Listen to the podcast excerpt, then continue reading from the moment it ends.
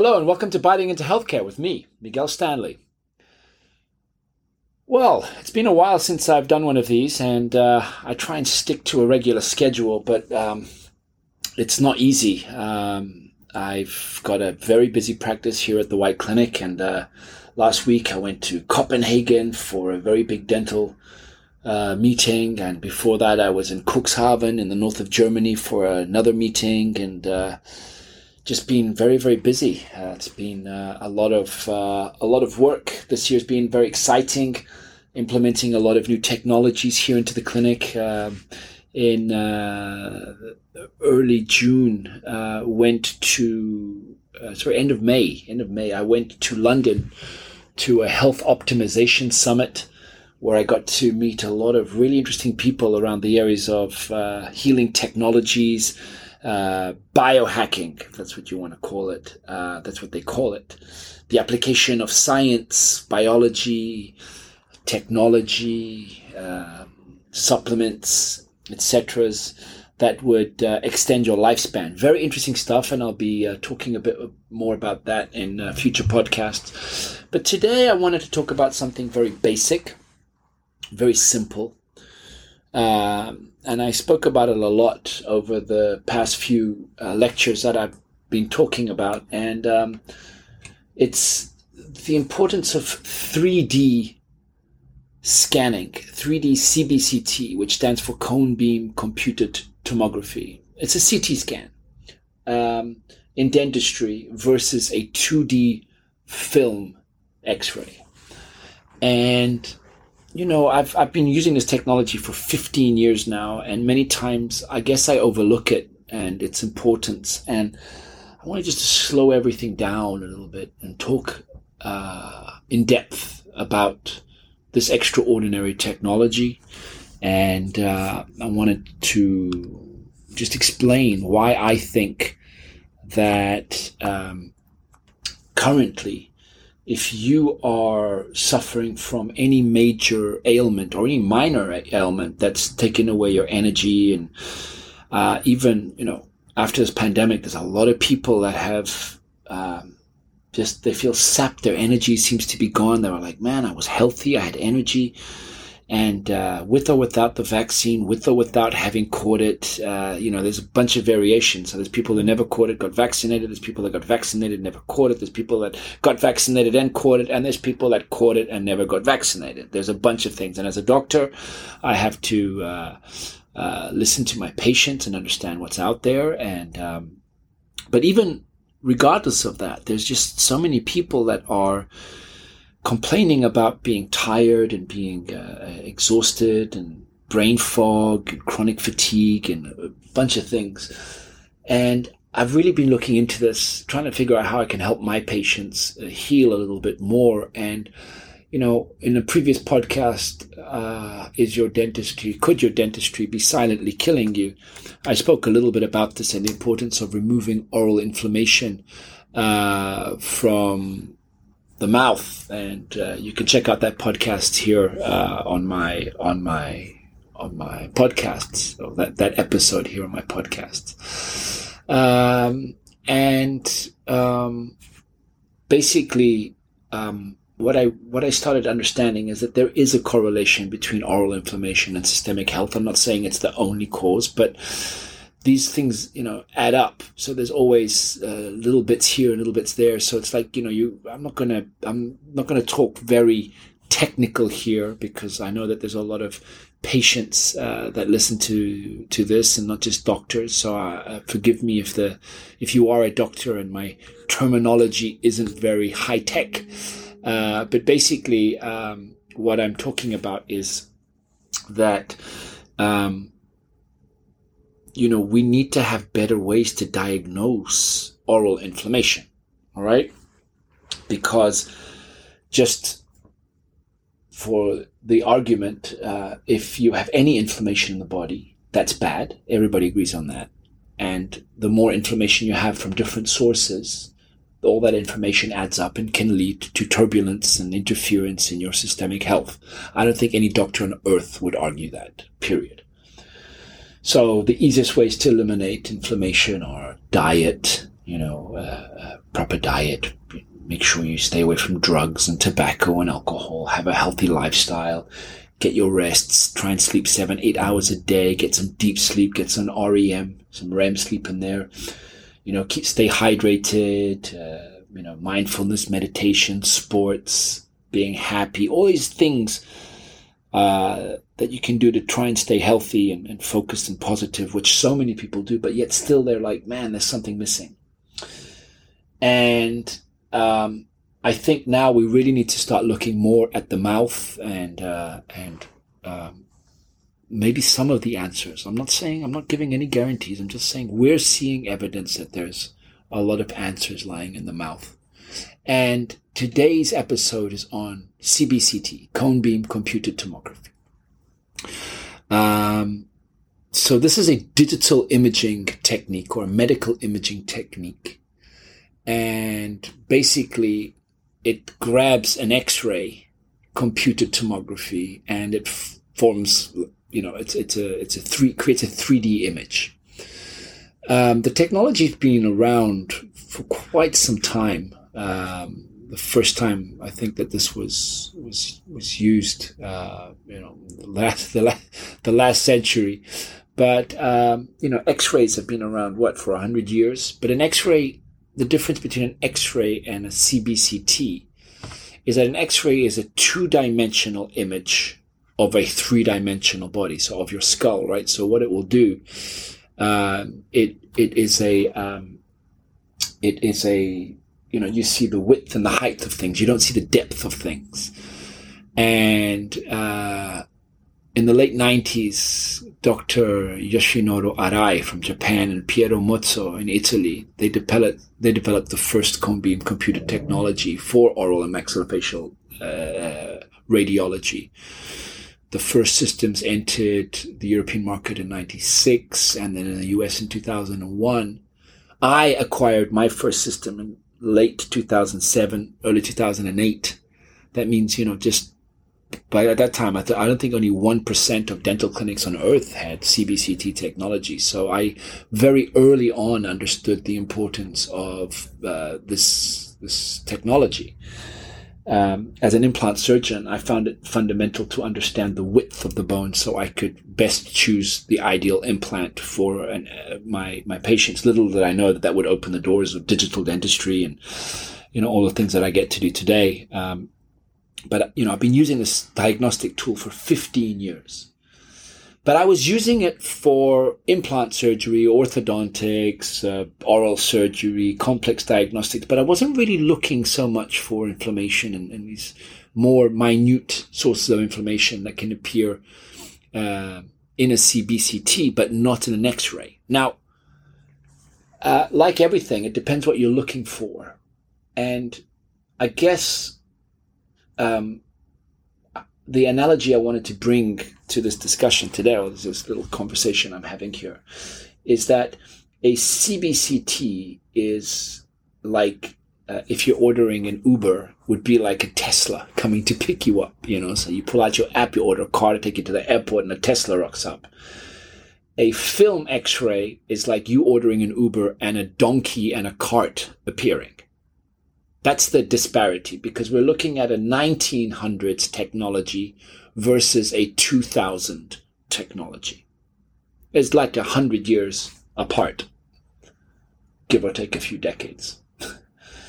and um, what I'm trying to say is that I still don't understand why so many dentists are stuck on using two dimensional film to diagnose complex oral pathologies and why it's considered the gold standard uh, te- te- technology today to uh, analyze uh, success in so many complex interventions like a complex root canal treatment or uh, the success of an implant after a year or two or just so many things. I mean, in I use two-dimensional X-rays. We have digital panor- digital periapical X-rays, which are the small uh, X-rays uh, the small ones, uh, you know, that, that you take from tooth, single tooth or bite wing x-rays.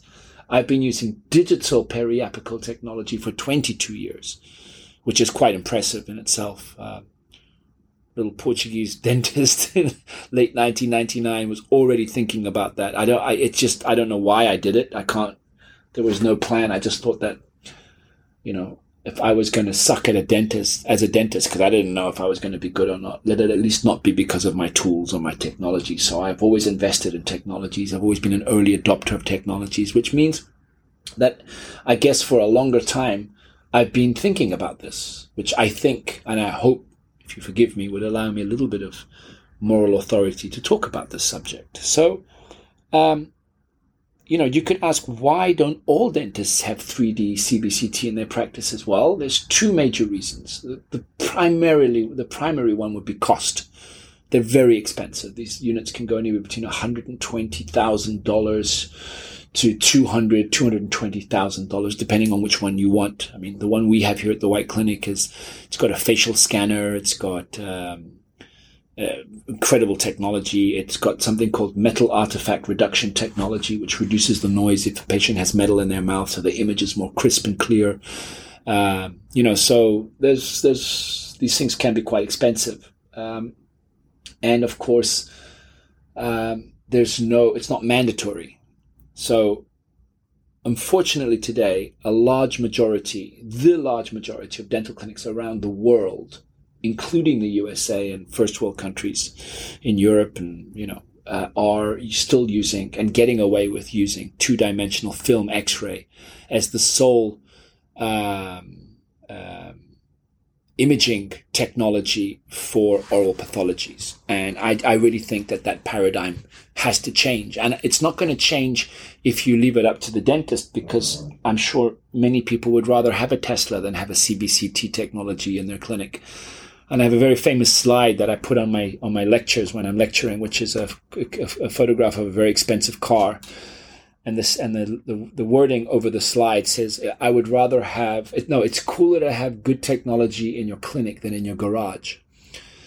And I think this is just a personal decision. I mean, it's left up to doctors. It's not mandatory. I, I, I presume it's mandatory for dentists to have an X-ray device, but some will have one for the entire clinic and they're still using film X-rays with all of those chemicals and you know the, the toxins and the, the, film that doesn't really have a long lifespan. That's why I've been using digital fil- digital X-rays for 22 years now. So it means that the files are digital and they, they they last forever, which of course means that you can go back in time. I can see X-rays of my patients from 20 years ago. I have them on file, um, and that's quite impressive. So.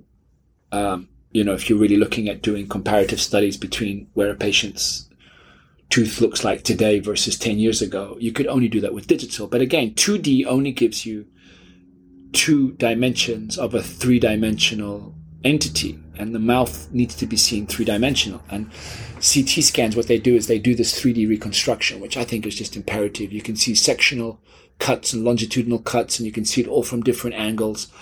And it really allows you to see things that you won't see in a film x ray. Now, why am I doing this very brief podcast. It's basically, uh, I think that it's up to the patients, and I think we need a little bit more awareness around this. And uh, you need to start asking your dentist if they do not offer you a 3D CBCT uh, scan prior to initiating any complex oral surgery or any complex orthodontic treatment. And I've published on this and I've written articles on this and I've lectured on this for decades now, but it's always been just part of a bigger picture. Today I'm just focusing this podcast on the importance of this imaging technique and this, this, this, this the information you get. It's called a DICOM file, D-I-C-O. The information you get from this, this file, um, is is is just unique. And for your dental surgeon, your oral surgeon, your dentist to take out a tooth, to initiate complex orthodontic treatment, to do surgery, to place implants, to do complex root canal treatments, to decide whether a tooth should be extracted or saved, or, you know, if he thinks that a complex root canal was successful